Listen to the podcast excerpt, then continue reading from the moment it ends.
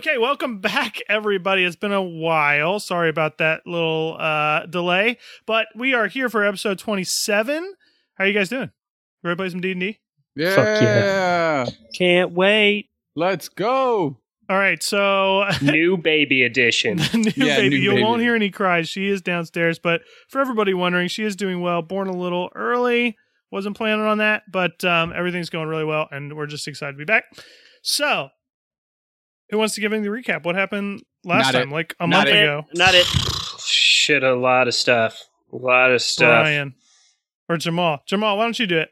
Well, we went to Cotton Candy Mountain. Um, Wait, Village. Village. We went to Cotton Candy, right. Cotton Candy Mountain is the thing from a YouTube video. Um, Charlie. Come to Prince Charlie. it's a Liopleurodon, Charlie. um, so we went to Cotton Candy Village. Trying to remember, did, did- we had just got there, and uh, like creepy Five Nights at Freddy's animatronic rabbit has been following us around the amusement park, telling us uh, creepy rhymes, and we played hockey very badly. Correction.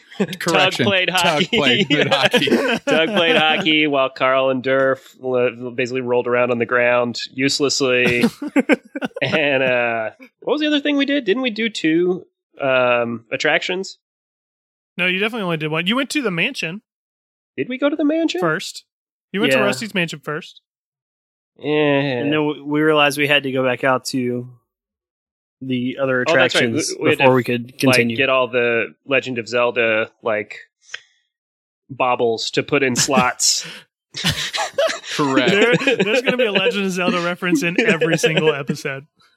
So yes, there were there were these golden plates, like these slots, and um, you found your first one on Ice Cream Island after you defeated the snowman and animatronic penguins with knees, um, shooting the pucks into the holes there. And yeah, you found a golden plate, and you had just left there. Are you guys ready to go somewhere else, or what do you want to do? You're up. So there are three other. We got like Choco Mountain or whatever. We got uh like some palm trees. I forget what that one is. I think we should go. I think we didn't we say we were going to go to Choco Mountain next. Yeah, didn't we say that in the episode? It's been a long time. Yeah, I'm pretty sure we did. Like, I'm pretty sure we we gave in to Kirk's demand of Ice Cream Island if we could go to Choco Mountain next. Yeah, Durf and Tug were arguing over who wanted to go where, and Durf said Choco Mountain just out of spite. so it's up to you. well, wait, but so we did Ice Cream Island though. So Choco Mountain. I'm saying I think at the end of last episode, weren't we on the way to Choco Mountain explicitly? Maybe I'm wrong. I, I don't think so, but you can be. I think We you were guys were just done. Uh, that's how I remember it. okay, fair enough. At the end of So last Choco episode, we were going to Choco Mountain. Choco Mountain. I hope we fight an Augustus Gloop themed boss here. so if you can call that audible on our way there, then I might great. be able to do that. I am the DM after all. Okay, so here we go. You leave Ice Cream Island. You walk across the park past that central area where you saw that big, uh, basically statue of Rusty in the center of the park. You're passing, you know, heaps of twisted metal, colorful decorations that have been toppled over or broken. Plenty of like rides that are clearly no longer in in functional form and you come to the end of a path underneath an archway that says Choco Mountain, a big wooden archway. You see before you a a ginormous rock formation. It kind of looks like if you know the Matterhorn from Disneyland. Oh, Uh, the ex- aggro crag from Global from, Guts. from Guts, right? Eh, similar, yeah, Let's a little a- bit bigger The than Matterhorn is also a real mountain. Uh, Oh, so is is the aggro crag. I guess you don't pay attention to True. 90s uh, Yes. competitive sports the, shows. The, the Matterhorn and the Aggro Crag in Switzerland, right next to each other. Yeah, but one has actuators and it'll shoot glitter in your eyes. What does the Matterhorn do? Uh, okay, so it's completely dead though. Um, it's just a big heap of rock. Or it looks like it looks like it's metal that has been shaped into a big rock.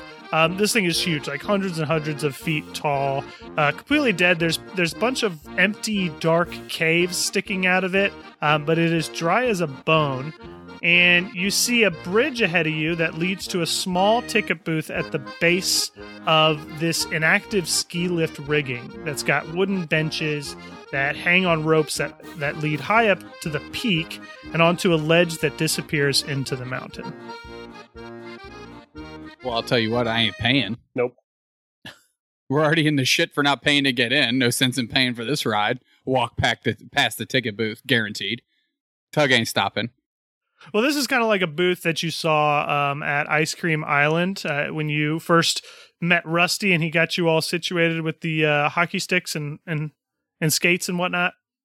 So as you approach it to pass it, a metal rabbit flicks upwards, just like before, and you hear the sound of a crackle of a speaker.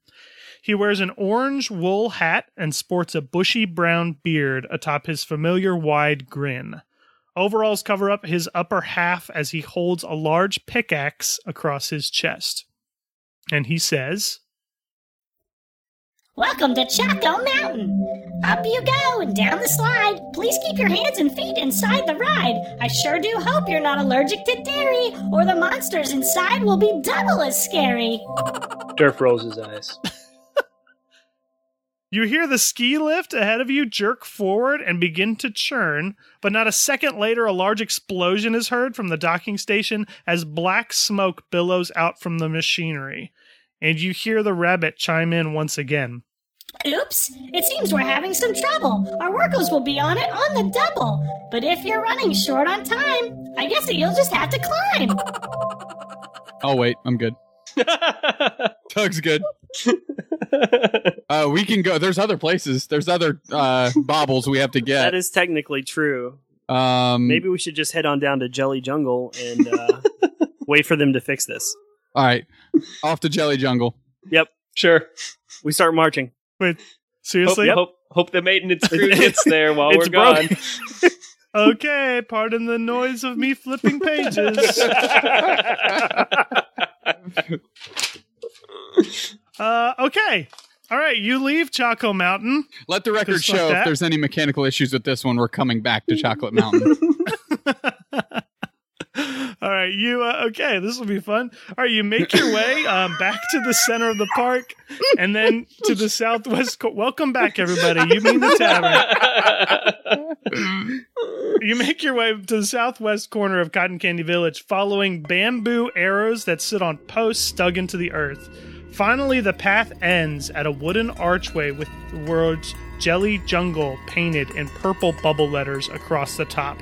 At this point, the sky is starting to darken. It's getting like to be late afternoon. Um, the stars and the moon is starting to come out in the sky. In front of you last lies a vast jungle with tall, twisted trees, with leaves of green and bright blue. Lanterns hang from their branches to light the path that curves up ahead. A ticket booth, another booth, sits at the base of the left side of the archway. Let's stroll on up. hold, hold on, hold on a second. Hold on a second. Hold on a second. We can't do that yet. Why is that? Uh, because you're the boy, the Tug, the Thug Mug Bar is. I was just looking at my character sheet from four and a half months ago, or whenever the last time we recorded was, and uh, I'm at five hit points.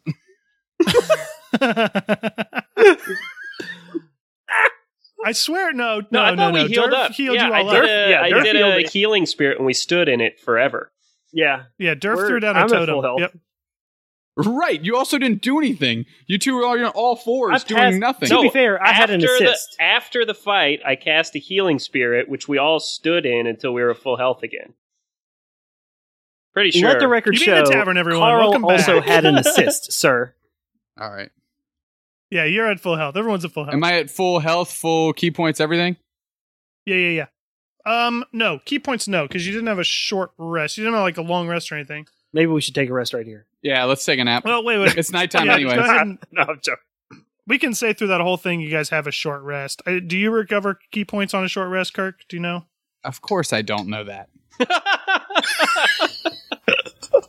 You're useless. I'm, I'm not disagreeing with that either. oh my god. key points short rest. You're rest. the worst Google. fucking podcast. Okay, you spend a key point. It is unavailable until you finish a short or long rest. You have all key points left. Boom, baby. The thugs. Remember that. okay. All right. What's the plan? Um, we'll see if this ride What do you- works. If not, we're back to Choco Mountain. All right. Another metal cutout of Rusty the Rabbit. Hold on, hold on. Question: upwards. Every time we walk by a booth, does it trigger this interaction? Mm, maybe. You don't know. I picture Rusty Why? the Rabbit this time holding a tiki torch with a white polo shirt and brown khaki pants. Close. this time. this, ti- That's just me. I don't know. this time he sports a wide brimmed safari hat and a bushy mustache. So he's the hunter from Jumanji. I was thinking more like uh, what's that old Disney show or Nickelodeon show? The Wild Thornberrys. Wild Thorn- Thornberrys. I'm Nigel Thornberry. Nigel, Nigel Thornberry. Uh, okay, he's, he sports a wide brimmed safari hat and a bushy mustache. On his torso is a multi pocketed beige flak jacket, white fur underneath. And uh, you hear the crackling of a speaker and a little sound, and he says, Apricot, grape, strawberry, cherry. Jelly is yummy, not evil or scary. But not in my jungle. Soon you will learn that dangers they lurk around every turn. If you want my prize, then forward you go. Be careful, it's sticky in the trenches below. Uh, so how about Candy Cane Chasm? Did you say chasm? Yeah, Chasm, Chasm, either one. Does anyone say chasm? I don't know. Let's check Probably Merriam-Webster. people named Chaz. All right, I'm Tug's going into the jizz jungle and getting something popping. Here we go. All right, all right. The lanterns continue to light the path ahead of you and around the bend, uh, past multiple decrepit jungle-themed rides and attractions in disrepair, until finally the lights end. And at this point, it's it's night. It's nighttime. They end at a large straw-roofed docking station. Several steps lead up to a wooden platform containing rows of broken, color-faded pontoon boats. A roped-off K, or is it Q? Now I'm fucking words up. Like if it's a line, It's a is Q. that Q. A Q. I don't know why I said K. With the, with the K? Oh, oh my. That's way worse than, Yeah. than, That's very than chasm slash chasm. Whatever. He was a math teacher, damn it. I'm Canadian. This isn't even my first language. Continue. All right, all right, Key. right. A rope. A roped, a roped off queue curves around in a zigzag pattern, ending at the opposite end of a platform that drops off 30 feet down into a dark trench. Large pillars stretch up from the bottom to hold a metal track that enters the station from the left, before turning parallel to the platform's edge just below your feet. The track then continues along the length of the platform before leaving the station, disappearing around a bend riddled with jungle trees. Across from the wide trench, thick jungle continues on. And also in this on this platform in this hut is a door to the left past a series of like broken down pontoon boats that's marked with employees only. Hmm. We're gonna open that door, right? Yeah, we're, let's let's open that Do you, door. want, do you want me to repeat this? Yeah, okay. Yeah, we're going. We're going for the door first. the employees only door for sure. Yep. Yeah, yeah. We all work here now. All right, uh, Carl. Since you said it, you walk up to the door and you jiggle the handle, and you find that it's locked. Pick it. Kick that motherfucker open. Would you? Which one are you doing? uh, uh, shotgun as the best burglar. Tug Tug's gonna gonna go in on a sleight of hand on that. Okay. okay, so you're not kicking it to- over. No, no, No. Durf said it first. I was I was going to I was going to kick it in, but once I once I saw uh 20. Durf Durf get his uh 20. I mean I guess twenty stands. What did you roll? Uh, an eleven. Oh, okay. All right. So Durf, uh, you easily uh, you hop right up there, and you're able to pick the lock with no problem, and and it opens up. On the other side um, is more jungle. However, in front of you is a dirt path that leads forward. And after following it for a while, you come to a rickety bridge that spans the length of this trench. So essentially, what I was explaining before is basically like a lazy river where you have pontoon boats on a track, except the trench is completely uh, empty and dried out. But you cross this bridge that goes over, over through the jungle, over this trench, um, and you come out of the trees to a clearing and you find a large rectangular area surrounded by a tall chain link fence. The inside of the complex contains several straw roofed buildings, benches, tables, and outhouses, clearly meant for the workers of the park by the large sign that says employees only chained to the gate before you. Most of the buildings are half destroyed or have fallen over completely, but there is one in the east corner of this area that still has its doors and roof fully intact.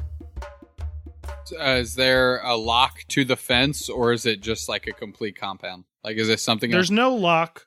Uh, the gate the gate doors are actually kind of like tilted to the side, like it's been busted open. All right. Well, uh, Tug goes in, and I'm heading towards the the one um, shelter that looks still remotely intact. Can Durf do a Okay. nature check? Is this like real jungle or is it fake? You could do a nature check. Let's do a nature check. Um, twenty-one. 21. Oh, yeah. You could definitely tell this is an artificial jungle. The trees are not real wood. They clang when you bang on them. Um, the leaves seem to be dripping with this kind of like uh, jelly um, sap substance that's sweet to the taste. Um, but everything else is, is it's completely artificial, not real trees. You don't sense any signs of like real natural life. Cool. Carl, what are you doing? I'm going to make for the the shack, the one that's still standing with a roof. Okay. I'll stick. I'll All right, stick so with you're the with squad. Yeah. All right, everybody's getting going to this this building. Um, you open the door and it creaks open, and it is a dim room, unlit. So at this point, it's it's pitch black outside. There's a couple torches around that that send off a little bit of light, but as you open this door, it's completely dim and pitch black. Um, and it's got scattered tables and chairs, trash littering the floor. On the opposite wall is a row of lockers. Some of them are open, some of them are closed. Some of the doors hang loosely on broken hinges, but there is one. Uh, but there's one thing that is common to all of them. They all have name badges on the doors. What do they say? Well, you read them, and from left to right, you read Bonnie, Lawrence, Michael, Deb, Christina, Hannah, Rachel, Kevin, Andrew, Colin, Daniel, Matthew, Chris, and Rusty. I'm opening Rusty's lockers. Or is it already open? Uh, Rusty's locker is shut. I'm gonna And as you go to open it, it's locked. I'm gonna pick the lock. I'm attempt to, attempt to pick the lock. All right. Go for it, Carl. Fifteen. Uh, you jiggle that lock, um, and it takes you a, a takes you a, a long while, but you do end up forcing it open. And the locker opens up, and inside is completely empty, except for an ID badge that hangs on a hook and a dusty leather bound journal. I'm gonna open the journal and start reading. All right, you crack open the journal and you find that most of the pages are ripped and torn, or some of the ink is faded or smeared. Um, the the pages, most of them are waterlogged, but you do make out a few entries, including the very first one, and it says, it, it reads this: "This place is fucking awesome. I can't believe I landed this job. Jason's one of the nicest guys too. He runs the place, lets us take breaks, pays us well." He even brought donuts for the whole crew last week. Can't wait for tomorrow. I've been working really hard on my juggling. The kids are going to love it. And as you flip through the journal, another entry just a few pages later is also legible. I got my first tip today. Some lady and her kids. They thought my basket was a tip jar. Pretty soon, people were all around me watching me jungle, just throwing money at me. Not sure how Jason's gonna feel about it, though. What he doesn't know won't hurt him, right? Good thing you wrote it down, Rusty. says the lawyer. There's a stack of ripped pages after that um, before you come to the next entry. Uh, it looks like about a year later, just by the sheer number of, of pages you pass. The jig is up. Jason found out about my little tip scandal, docked my pay, and took all the coins I've been saving. I guess I deserve that. I did manage to keep my lucky coin, though. You know, the two headed one I was talking about. The one I found in the bottom of my basket a year ago? Probably not worth anything, but at least it looks cool, right? Pages and pages of smeared ink pass before the next legible entry. I can't stop thinking about that money. It was mine, right? I learned to juggle. I entertain families. I make them laugh.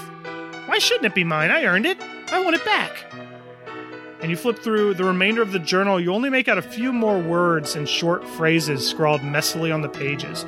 Progressively, letters become more jagged and hard to read, the ink darker and pressed more firmly into the paper.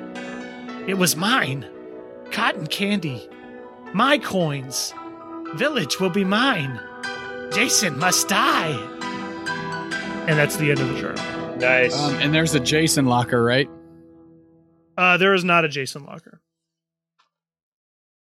In my defense, you read off like 40 names. So Yeah, there's not a Um, Jason Locker, but you know from the first entry, um, you can tell. Let's see, from the first entry, he said, "I'll just repeat this." Um, uh, he said, "Jason's one of the nicest guys too. He runs the place." he took his tips though. I hope he got him. yeah, criminal. Um, Tug is going to go over to uh, the Hannah locker and uh, say something like, mm, "I bet she was a dime piece. Let me crack this open."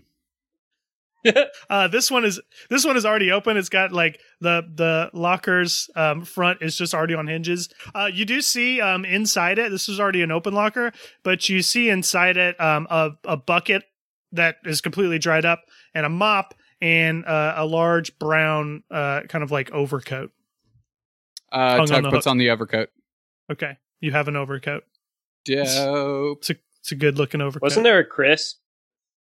Yes. I cracked that sucker open.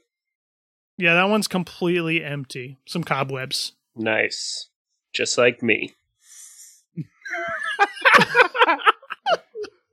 I'm just gonna rifle through all of them. Okay. Um. So start- as you yeah. like you scroll through, you don't find really anything of note. You find a bunch of different outfits that look like workers at a park. I mean, you find janitor outfits. You find um a couple more entertainer outfits. You find like an elephant costume. You find a a um. What else? You find you find a, a construction worker costume, almost like so, or not a costume, but an outfit, almost like someone that would work on the rides to fix up the rides. Things like that. Durf Durf looks at the name badge that Carl failed to look at. All right. Uh, on his ID badge is a faded photograph of a man with greasy long black hair pulled back in a tight ponytail. Durf. He he is cheesing hard in this in this photo with big bug eyes and a wide toothy grin, almost like a cartoon character. Under his name are the words Rusty, Entertainer. Does does he look like like if Rusty the animatronic rabbit was a man? Does he look like Rusty the human on his ID between card? the between the large between the large eyes and the wide grin, yeah, you could definitely tell some kind of resemblance. Hold on, that any cartoon version of anything would have? No, no, no. He's saying like, is the picture that's on the ID badge of the real guy similar to the Rusty that you guys have seen? Like, if you pictured his face on if he was a furry, face. if he had a fursona. Oh god, Get the persona. fuck outta here. I like it. Whatever. I'm I'll, just gonna. I'll allow it. Did you just assume? Uh, I don't. I don't even know what the word is there. Uh, did you just assume genus? Um, so I guess I relay to the squad. I, don't know. I think the robot rabbit is uh, Rusty who killed Jason's persona. Uh, speaking of Rusty, wow, we are awful. we this is this has been a rough uh, re-engaging into this story. That's that's. I think it's good. sure. I don't know if you guys are actually drinking. I am not, but this is by far our drunkest episode in a long time. Uh, our second drunkest being the only one that you were blackout in. Episode four, Eugene, live for me. Funniest moment of the podcast. We haven't seen Eugene in a while. That's true. Um, well, I don't know. So, do you guys can I- understand what's going on from the journal entry and from? Do you want to discuss that as yeah, characters? so so like Rusty. Okay, so so um so this Rusty furry fursona, uh, f- as a person murdered the owner and then imbued himself an animatronic animal of some sort. and now he's in charge and putting us through the paces and murdered everybody. At least murdered, what's his name? Jason. So No? Is that, am I way off? is he? Maybe is he somewhere alive, like talking through an intercom? I mean, he could be still in the. He could be in the mansion. he could be in the mansion. That would be my. That would be my guess. Is he's in the mansion? with an intercom, Yeah. speaking through his multiple personas. Well, I mean, it's all the same persona. It's just different. I'm just going to Fur say, bodies. like, as a human being, I'm very upset that I know that's a word now. like that is something that I know and it's a part of me now and I'm kind of bummed about it. um, I don't know. I, To- I can't so tell I- from so Joe's Are we reaction gonna get on this we're right. fucking log flume or what? Are we gonna get on this log flume or what? I thought we were walking around the back, kind of. Yeah, yeah. Before we leave the building, I grabbed the mop that was in Hannah's locker and throw it to Durf, and, t- and just look at him and say, "Just in case." Strong. Okay. Do you take it? I- Do you now wield a mop? I take it with me. Leaf tip Okay. and a mop? yes. So as the camera is inside the locker room looking at the door as we're leaving, Tug is the last one out and steps out and then cracks the door back open, pokes his head in, looks at the camera and just shakes his head and sighs and then closes it to end that scene. Okay, good. All right, you head out from the employees only uh, area and you head back to this main docking station where you see the track. And again, this is a, a track that's about 20 feet tall, um, kind of in a Y shape. So if you think of the bottom of the Y as the pillar that comes up from the dry trench, and then it comes out where there's a flat part where you could kind of walk on, or you can jump down into the trench. It's totally up to you. Well, Rusty said that the trench was going to be full of jelly that's like bad or something. So I do not jump down in the trench. Okay. Durf hops over onto the track.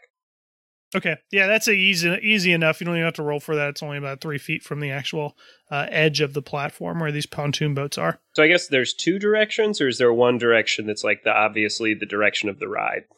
You can tell uh, if you look further down on the track, you see one pontoon boat that's still kind of like on its hinges, or, or it's it's attached to the bottom of the track, and it looks like it's facing to the right, as in that's the direction that the ride went. A stroll in that direction.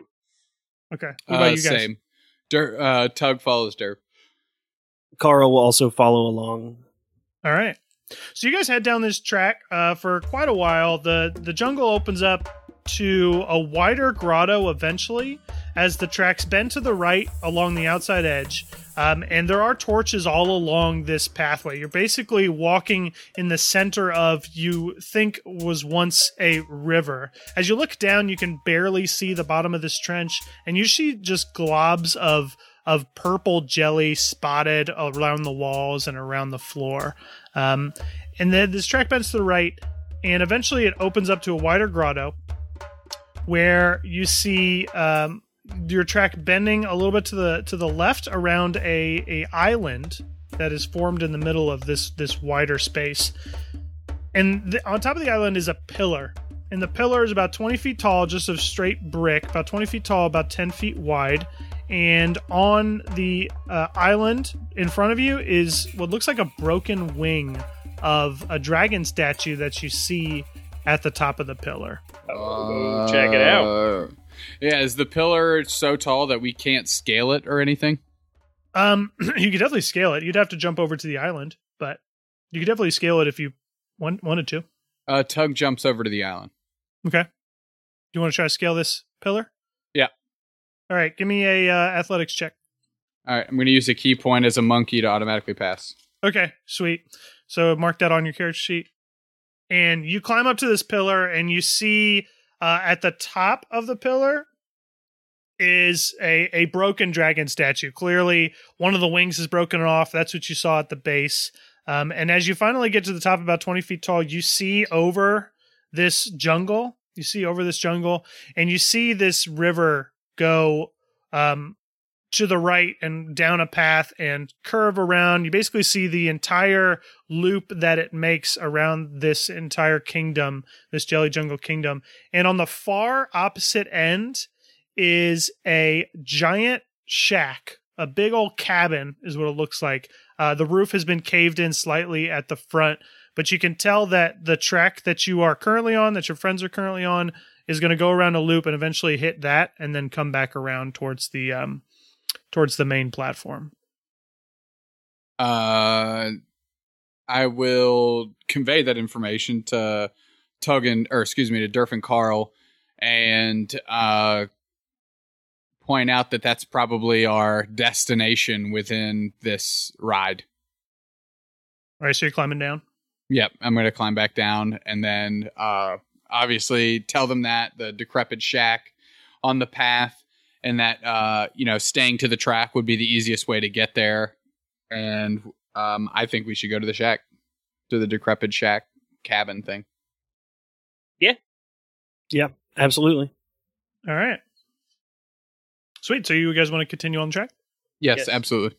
Okay, nice. All right, so you you climb down off this island, you hop back onto the track. It's not very far once again, and you keep walking. You keep walking down this track above this this uh, trench that's thirty feet below you, and eventually, after another thirty minutes or so, um, the path narrows and then opens up again to another large, wide area, just like the one you were in. Up ahead, as you're walking, you see that the tracks suddenly stop. They just end and a 20 foot gap stands between you and where it continues. And as you look down, you see that the pillar holding up one of the sections has crumbled down to the ground, and you see pis- pieces of twisted metal that lay in a heap on the trench floor in front of you, How far down is it to the trench floor? about 30 feet. Uh, and does it look like we'd be able to scale the other side if we climb down? Uh, give me an uh, give me a give me an investigation check. That's about 20 feet away from you, and it's dark. So I can see in the dark. It's a three. Okay. Carl, you have no idea. In front you can it's very difficult for you to even see the track in front of you guys. I have dark vision. I can see it fine, right? Yeah, go ahead and roll an investigation check though. It's just your DC will be less. Natural one. okay, nope, you don't see it either, Elf. Um, I ha- I can use my spectacles of the shrouded moon shark to leap the chasm, You can. which is now the which is now the canon pronunciation in this show. nice. Okay. Do you want to do that? I I don't want to leave everybody behind. Can, can Tug use his eyes? Maybe. Yeah, go ahead. Use an investigation check on the pillar. Sixteen. Okay, yeah, you can see that the pillar across is made of it's made of like metal and stone intermixed, so there are definitely handholds and footholds. Uh, it'll take some effort, but it's definitely scalable um, if you've got the if you've got enough athletics. Wait, so what's on either side of us? Couldn't we just hop off the track, walk twenty feet, and hop back on?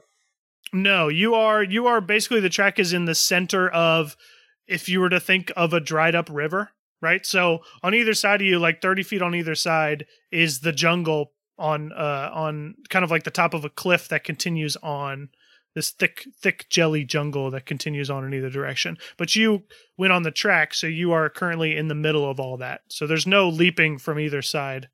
Hmm. Unless I use my spectacles of the shrouded moon shark. If if Durf can jump across, I can use cable call to get Carl and I across. Yeah, you probably could for sure. Then let's do that. But that so would be can, your only use of cable call. Just remember, you only get one. But you can do it. Yeah. Yeah, I'd rather not just arbitrarily die in a 30 foot deep pit in a cotton candy village. So I think that's a fine use of it. All right. Sounds good. So, Durf, you're going to jump across? Yep, I will crank my spectacles of the shrouded moon shark to the moon shoes setting, which allows me to jump my speed, which is 30. Um, and I'm just going to hop across with the cable call. Okay. At the same time as the cable call. No, so I just po- I just point the cable call and then it'll pull us over. So we're good. All right. So Sweet. I just need Carl to to give me a big old hug. Hold on tight. All right. All right. Sweet. So, um, Durf, I don't think we talked about this because I made these this item up, and this might change your decision. But I thought about your spectacles, and I think just like the cable call, they can only be used once per long rest. That's Because fine. if you could just jump constantly, it would be pretty broken. Extremely So- broken. Um, that's fine. I'll use them. Okay. All right. So you all three managed to get across. Excellent. As you cross, too, you look down into this trench and you see that there are vents on either side. Um, vents on either side of this cliff face. And the vents suddenly open up as you pass, and purple jelly just spills out of it on into the trench floor, just covering the trench floor, flooding that part of the river. Um, and it's weird because you see it flood out and it's thick, but it's almost like it has a mind of its own. Like tendrils of it are crawling forward to fill in the spaces around the cracks in this area. But it ain't shit because we jumped over it, right? Exactly. Exactly. Where you at, It Rusty? Where you at? anyway, we keep walking. Okay. Yeah. I- I- into the into the cabin.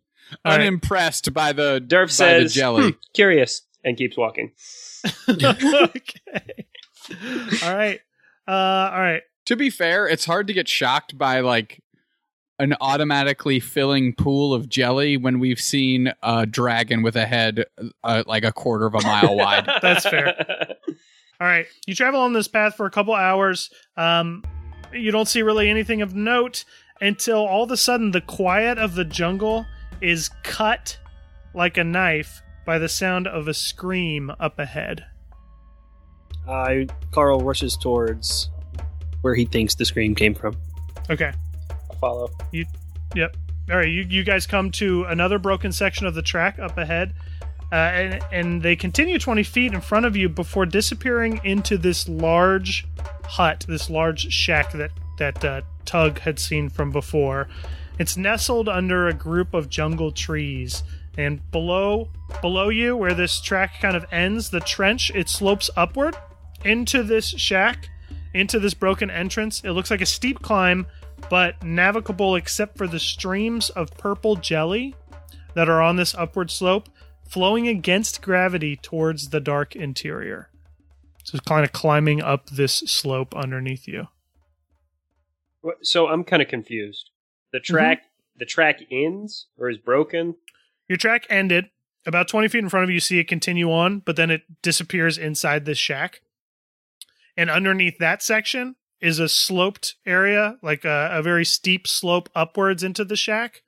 And on that slope, you see uh, streams of purple jelly kind of climbing upwards against gravity into this dark interior. So basically, we would need to jump again, and we can't because I used my use.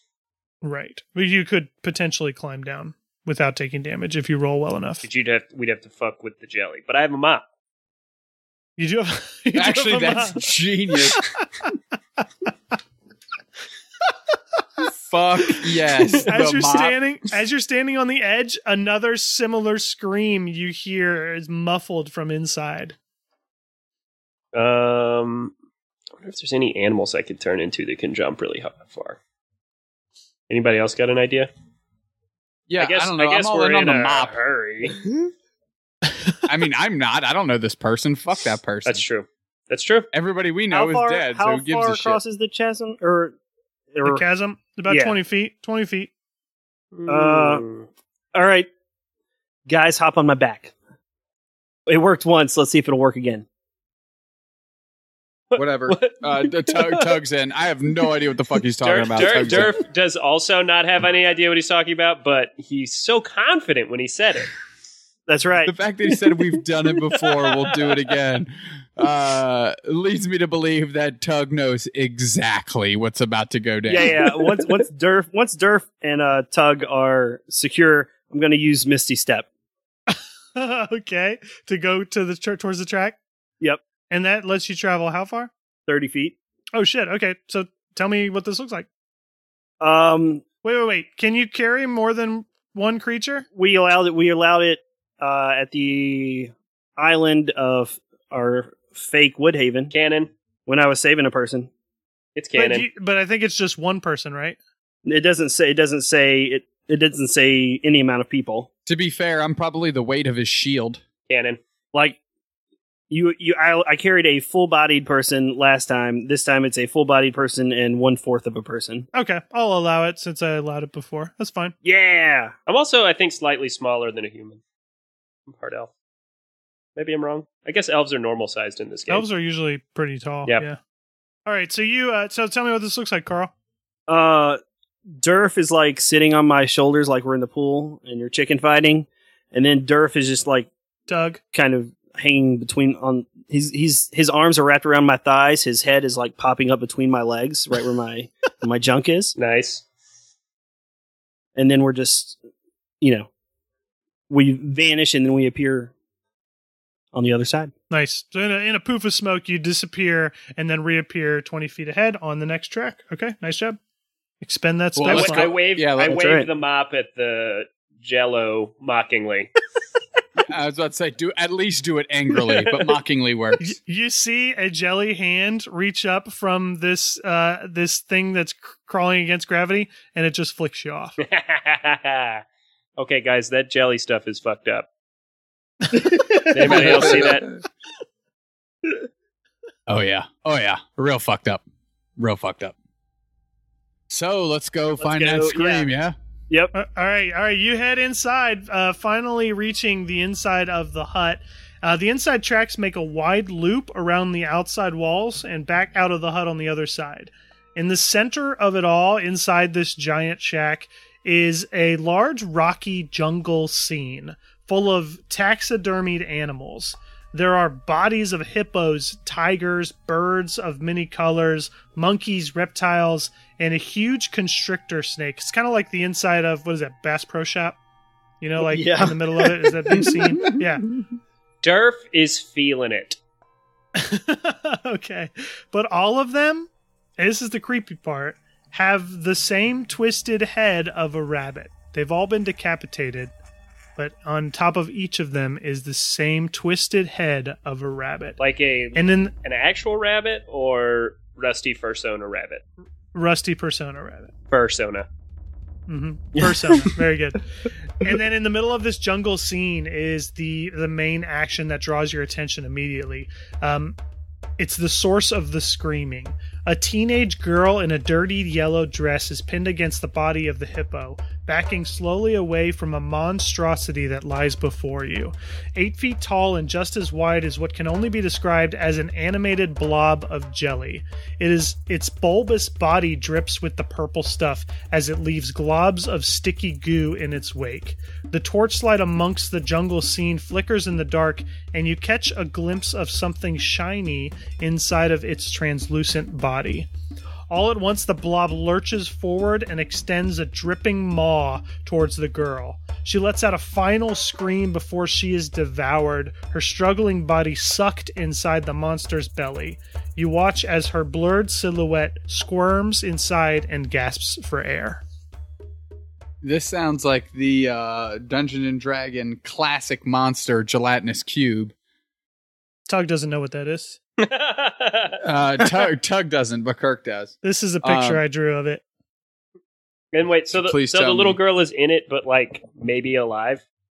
no, Floating she's hella inside of dead. it. Fuck that clearly bitch. clearly squirming around. Okay, Now she dead. mop Um, that fucker up. You guys Honestly, like the fight it? strongest thing we have in our arsenal is that mop right now. it, glad somebody thought to bring it I, along. I mop it. let's roll initiative.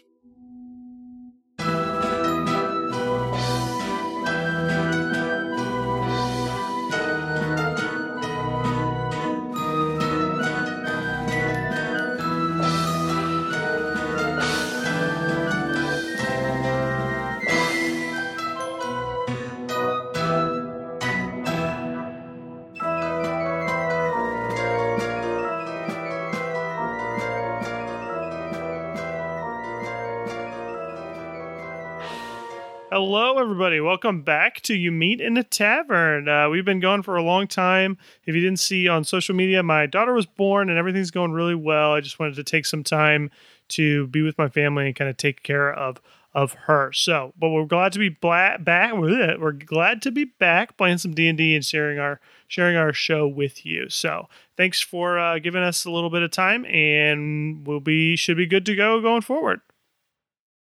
I don't have too much for you in this little ad break, this mid roll. Uh, we still are planning on doing the Star Wars one shot uh, with Jamal DMing. That's going to be an Edge of the Empire game. We are we're looking to push that back until maybe mid-April with all this stuff that that happened. Um, so be, look, be just be on the lookout for that on our on our Twitch stream. We'll send some stuff out as a reminder when it gets closer on on Twitter and Facebook and all that place, all those places. Um, if you don't follow us already, we would appreciate the follow. Uh, you can find us on all social media platforms at YMIA Tavern. Uh, other ways to get in touch with the show, if you look in our episode description, there should be links to our Discord, to our Reddit page, um, a lot of different ways to communicate with other fans and communicate with with the show members, the cast. So definitely check those out. If you haven't already, please consider writing us an iTunes review. It helps us get uh, get people to check out our show and bumps us up bumps us up the ranks of D&D podcasts. So we'd really appreciate you to leave a good review if you're enjoying what you hear. Um, other than that, I'm going to read off some awesome people that support the show via Patreon. That's patreon.com slash YMIA Tavern. The following people donate $15 or more a month towards our show, which helps greatly with new equipment and conventions and art and music that we pay for and just all sorts of stuff that makes this show and our community better. So here we go. David Ashley Cole, Andre K, Jello Crew, Kurt Nolan, Ursula Bertea, Chris Sale, James JC Aclantz, who wants to give a shout out to Sneak Attack and Bombarded podcast, Nick Sassy, Mark Albright, Tarkin Davis, Eleanor Fitchett, Sierra Clark, Jim Saunders, Jason Ford, Sean Myers, Nathan Ballou, John Dahlstrom. Thank you guys so much for your donations to the show. All right, that's it for me. Don't want to keep you too long from the action of Cotton Candy Village. Enjoy the rest of the episode, and we'll see you in a couple weeks. Bye bye.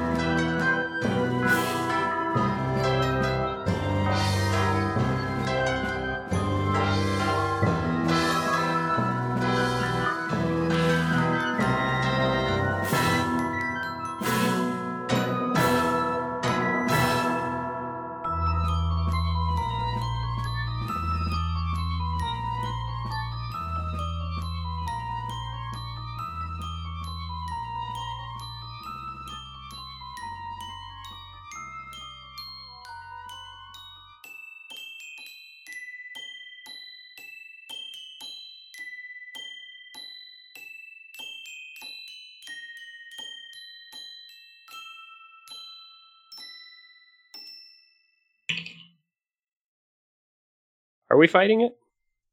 It sounds I like don't just know. You mopping started it. poking it, it with a it fucking flicked mop. me off and it just ate a little girl. I guess we should probably you don't fight just it. insta mop up the boss of this kingdom. Depends on how I roll.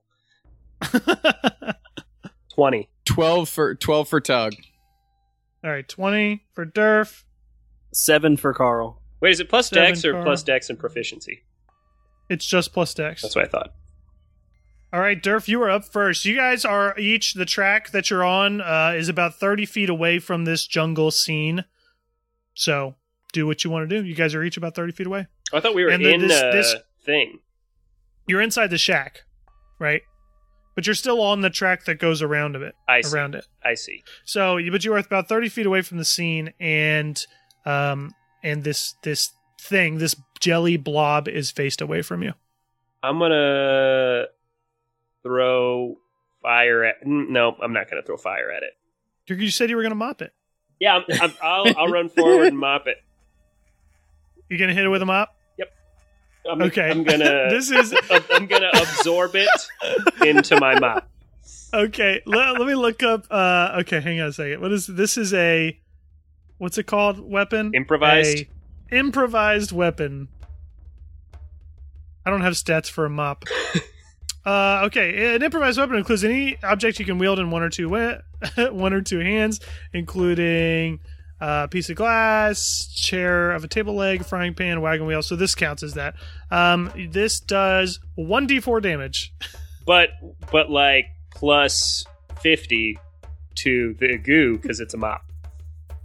I will allow you to do two d4 damage. because it's a mop. but you got to hit first, and it's not with proficiency because you're not proficient in mops. All right. uh, that be my strength modifier? Yeah, it's a melee attack. Eleven. That'll hit. Nice. Oh god. Oh god. All right. Fucking six damage. Damn. Okay, so six damage to this thing. Uh, what's the attack look like? I'm up. I I I swipe the mop across the blob and absorb um, whatever percent of him is six damage into the Okay. mop. All right, what kind of damage would please, this be? please just look up uh, Toxic Avenger clips Oh. and figure out what uh, a mop attack actually looks like. like a bow All right, so- staff. like yeah. I hit it with a bow staff, but I suck up part of his body. It's like a bludgeoning slash soaking damage. All right, yeah, and now you have a mop, but it's soaked in this purple goo, and this thing turns around at you and it's like, and uh, Tug, you're up. Um. so uh, taking a potion's a free action, right? Sure, yeah, I'm gonna take my. you are at full health still. right. Um, I'm gonna take uh my Thunderclaw out. Oh, nice. Okay, So it doubles the damage modifier on my attacks. mm-hmm. and then I'm gonna come up and ex- I'm not gonna expend a ki point. I believe uh, I will just unleash two attacks on it. All right. I don't think me punching into jelly is gonna work out too well, but uh, we finna find out. I guess. But your your fists are made of thunder, and lightning. Is that what it is? um, without the, I, I only took down like the notes of the buff. I don't know the details of the potion. All right. 19 and 13. Oh, those both hit. So it's 2d6 plus 16. Mm-hmm. Let me look up the details of this potion so you can describe your attack. You go ahead and tell me how much damage. Um, 8 plus 16, 24. 24 damage? Holy shit. Yep. Okay. All right, so Thunderclaw Stout, this strong barley brew imbues the imbiber with a set of electric claws that turns unarmed combat into slashing damage. Ah, okay, so this is slashing damage and doubles your ability modifier. So it's slashing damage, but you have electric claws that all of a sudden form on your fists as you slash through this thing. Um, and as you attack it with these claws, you slice straight through it, right in between the girl that's floating in there and this glistening object, and the jelly monster splits in two. You're you're welcome. And two gaping maws form into two different enemies. But now they're like half the size, right? They are a little bit smaller, yes. So there's one on the left of you, Tug, and there's one on the right of you. And uh, Carl, you're up. And one one has the girl inside of it. You can see the other one is the glittering object. So I'm going to dash up to the one with the girl Mhm. and Lame. try and uh, reach into the blob and see if I can like grab a hold of her to pull her out. Okay. Um, do, this is your action.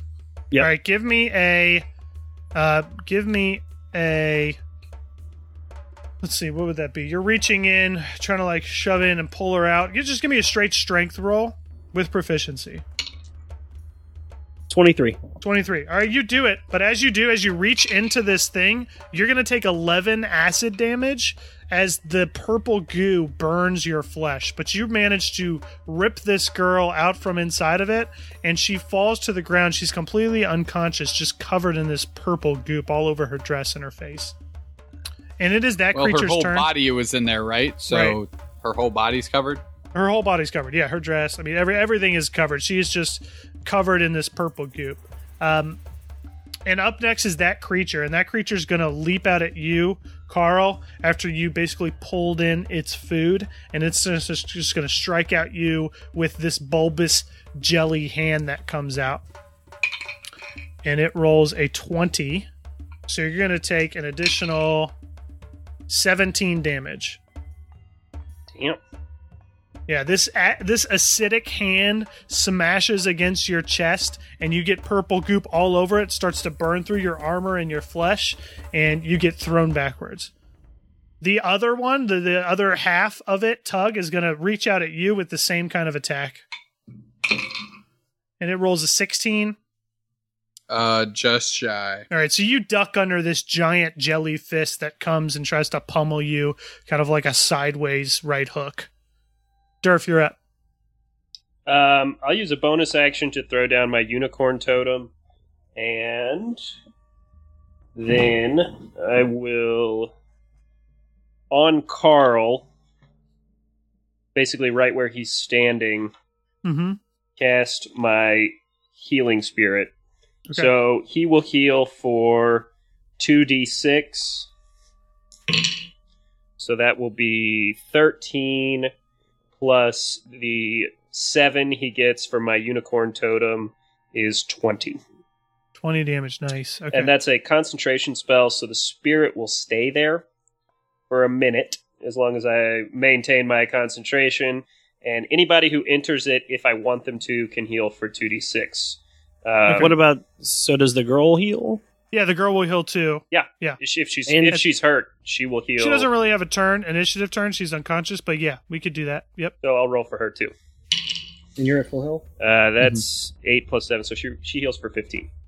Okay, so you see this purple goop kind of like melt away from her, and you hear a cough as she coughs up more of it. So she is back to uh, semi consciousness. She's still on the ground, still dizzy and not talking or anything, but she looks better. Nice. All right, Tug, you're up.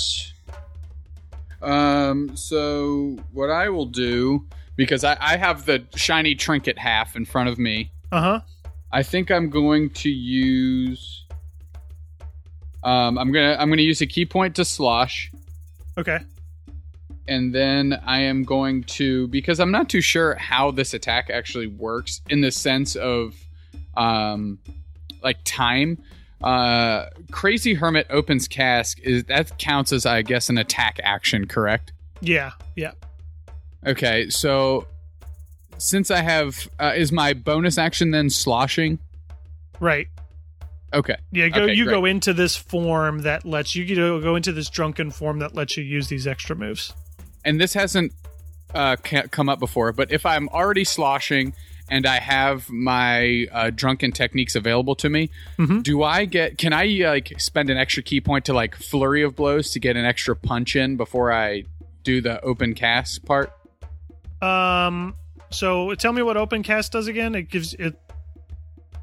It's the one where I kind of donkey kick out. Yeah, you can use. Yeah, anytime you do an unarmed strike, you can use a ki point to do an extra unarmed strike with flurry of blows. So yeah. I can't. I can't this time because I used my bonus action to slosh, but it's good to know. Okay. Um, I'm going to spend uh, two ki points, um, and then put the uh, gelatinous cube uh, on a dex save. okay. And uh, hold on, I have to. I think I have to announce how many extra points I want to spend before I do this attack. Right. Um, so I will spend two extra. So you're spending four total Yep. In addition to the one you spent before. Okay, so you got five missing. Correct. All right. That was that was my fifth one. So I got to make a dex save here. Yep. All right. That is a six, a seven, seven. Yeah, not close. Okay. So, um, Brian, can you roll seven d8s for me? Do we have an electronic thing? Yes, we do. Nice. Does he fall prone too, or is that a different move? Uh, I fall prone. And, oh, you fall prone. Okay. No modifier. Uh, yeah, I just I fall prone. No Okay. modifier. Thirty-three damage. 33 damage. Okay, nice. Tell me how it looks. You- He's not dead yet. Literally, just jumps up and kind of kicks his feet in, and like awkwardly gets stuck up to his waist. Mm-hmm. uh, in just goose goo and then Yeah. just kind of wriggles his way out and like and then and then tug lands on the floor Right. You kick purple goo to the left and the right all over. It goes all around these these animatronic animals all across the walls. Um, and this thing looks very damaged. It's almost like it shrunk in size from all this purple goop just flying uh, across the room. Carl, you're up. Uh, so the scene, kind of looking over my shoulder and seeing that Tug has kind of damaged his uh, pretty significantly. By the way, you heal again. You you do heal at the beginning of your turn again. Yep. Um, another thirteen. Uh, Yeah. twenty. Uh, all of it. Yeah. So, uh, Tug's laying on the ground. Uh, this one's kind of badly damaged. I'm going to like uh, reach down and grab him by the wrists. Tug. Yeah, grab Tug by the wrists. Okay. um, and kind of like twirl, like pick him up and twirl, and then try and slam him down on the one he just attacked, using him literally as a weapon. As an improvised weapon. Yeah, All right. One d four damage. Well, you got to roll an attack first. God, I hope you crit miss on this. twelve. That will hit. Yeah, So roll one d four.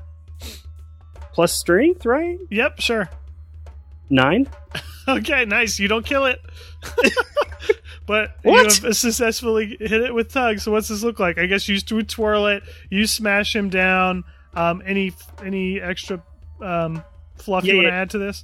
Oh yeah, uh, he like the the little item is like right between his legs, and he like tries to grab it with his legs, and as I'm like pulling him out of it, do we? Does he succeed in that? Maybe. I'll say uh, he gets his legs around it, but uh, you're going to take some damage because now you basically just got just got uh, hammer thrown into this thing. So you're going to take. This is Carl's fault. He grabbed you. You're going to take. Oh, you only take six damage. You take six acid damage, and you wrap your legs around it, but you haven't pulled it out yet. All right, Dan. And this thing is now pretty small. It's only maybe a little bit bigger than Tug, maybe down to like five feet tall. Up first is the one that attacked you originally, Carl. And seeing this happen, it's going to lunge at you with its open mouth and try to just swallow you inside it. So give me a dexterity saving throw. Sixteen. 16 okay that passes so you barely get swallowed but you're able to pull yourself out you're still going to take you're still going to take 6 damage from this thing as it it it reaches out with its mouth and grabs onto you so you still take the acid damage but you manage to wriggle free Okay. up next is the small thing with tug uh, and tug is basically inside of it as you smash him on top of it, and it's gonna try to engulf you as well, Tug. So make me a dex saving throw. On dex saves, it's always half. On dex successes, no damage. Also, you get plus two to saving throws for my aura of protection. Oh, this should be no problem. Uh, 25. Yeah, you roll to the side with this golden coin, with this golden plate, and you manage to get it out of this body, and you can very you can tell very well now that this is the prize that you were meant to come to this kingdom for. It is a bright golden plate with a jar of jelly in, inscribed in the inside. Durf, you're up. Okay. Is there it, were I to use a spell that affected a twenty foot cube? Is it geometrically possible for me to hit the two goops and not hit anyone else? No, Bummer. because Carl and Tug are basically in between the two. That's dumb. It's dumb of you guys. Hmm. I mean, we're I mean, in, you we're in can, pretty you can good just shape. kind of let it loose. Like, why not? We, yeah, like we're we'll heal. My plan is to do four d twelve. So Oh, I mean, maybe not, because I'll definitely die. Let's see. Um, all right. Well, I'm gonna. Can I? I- I'll make a cube. Which, however, somehow. Let's see. How far are the two blobs from each other? Only about five feet. Oh, really? And they're right between them. So they're like in Exactly. a very small. Uh, it's all in a very Yeah. small line. And you're right there too because you attacked one with a mop. All right. Well, I'm going to make a 20 foot cube, which basically catches the big one in the corner, so it doesn't hit anybody else. And then going outwards. Right. Yep. And I'm going to use a fourth level spell slot, Erupting Earth, Okay. um, which causes a fountain of churned earth and stone to erupt in a 20 foot cube. Uh, the monster must make a dex saving throw. Okay. All right. dex save coming in hot. That is a three. That will not do it. Okay. And I Okay. used a fourth level spell slot, so he takes 4d12. Uh, Uh, let me find some fucking d12s. That's Did you have these spells the whole time? no. Because I feel like you've done no damage ever. um, well, How many D12 do you need? four. I got him. Is this a concentration spell at all? Uh, nope. Um, monster six on the first two dice roll, and then twelve on the second two. So six plus twelve plus wisdom, twenty-two. 22 damage? Yeah. Okay, nice. You damaged this a whole lot. This, yeah, go ahead. It also becomes difficult terrain. Okay, so it's just harder to move around it. Yeah. All right. So underneath this this jungle scene, the earth starts to churn, and some of the robots fall forward and crash against the ground as the earth just goes, and all around this jelly monster, uh, you know, shards of rock are just coming out from underneath it, um, spraying purple goop to the left and to the right, and it looks about half the size as it did before. Tug, you're up. Does, Um, does Tug heal? Is he we're in the is he box? standing in the spirit? Yeah. Yes.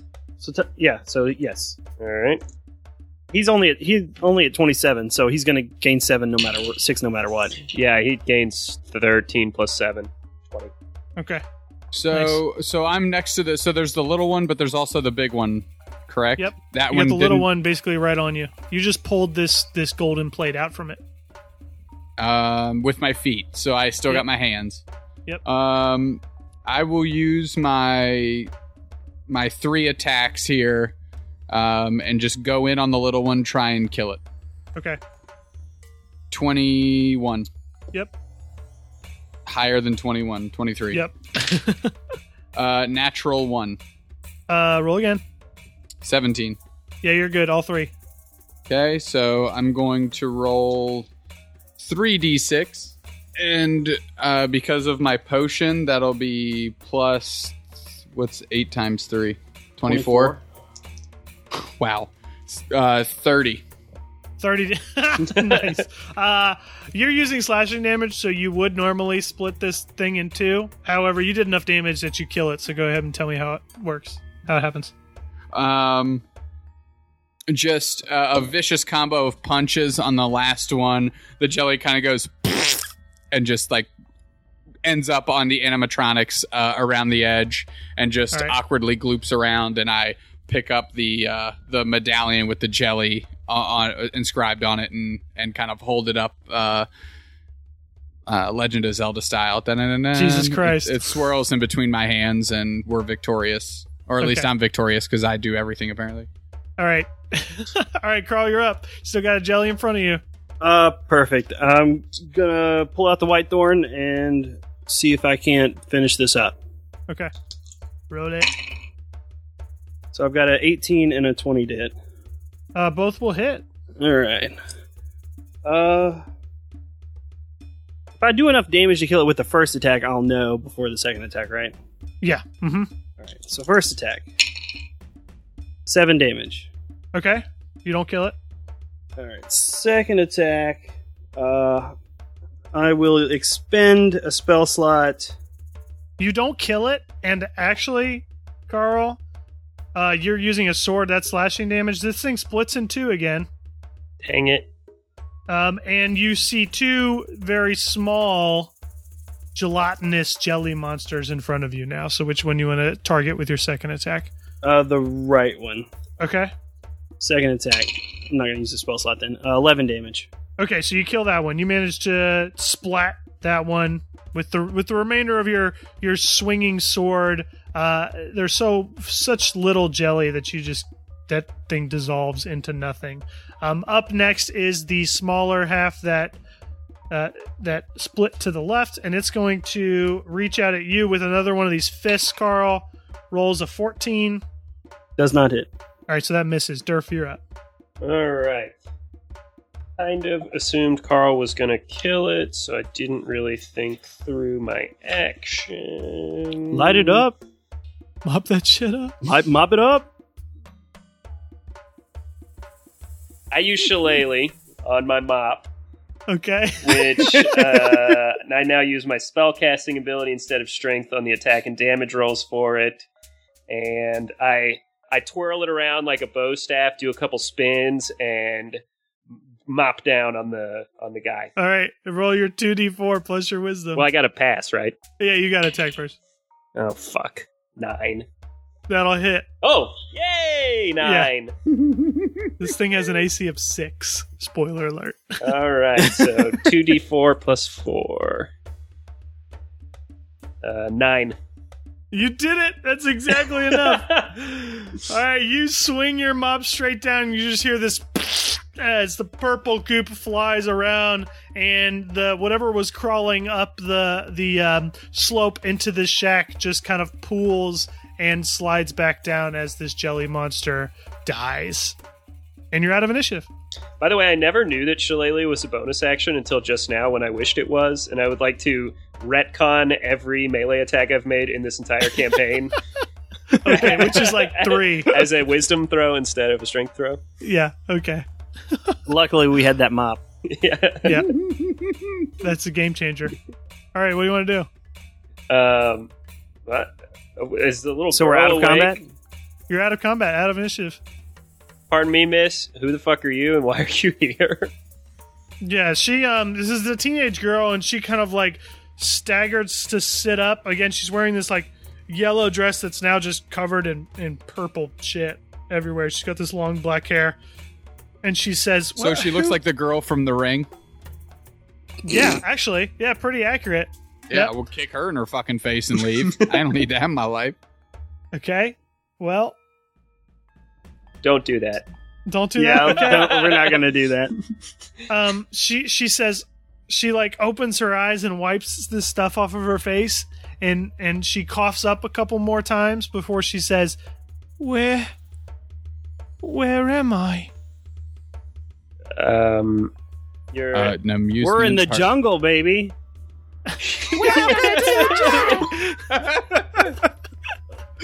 We are the lamest people on earth. that is so bad um, we- we're in the uh, jam, jammy, jelly, jelly jungle, jungle. uh, cotton candy village. she looks around real quick to the left and to the right and she, she hops up on her feet and she says no no I, I need to find my father Who Very weird. Can you sl- let's slow down? Let's slow down. We just saved you. We're gonna ask a couple questions. Relax, relax. So you know where you are now. Number one, how'd you get here? and she stumbles back a little bit and uh, leans up against that hippo and she holds her head and she's like wiping her forehead and she's like my my head it's so it's so fuzzy. I, I don't remember how i got here. I just remember me and my father we were together and there was there was music and there was and there was dancing and and we were running we were running from something something furry.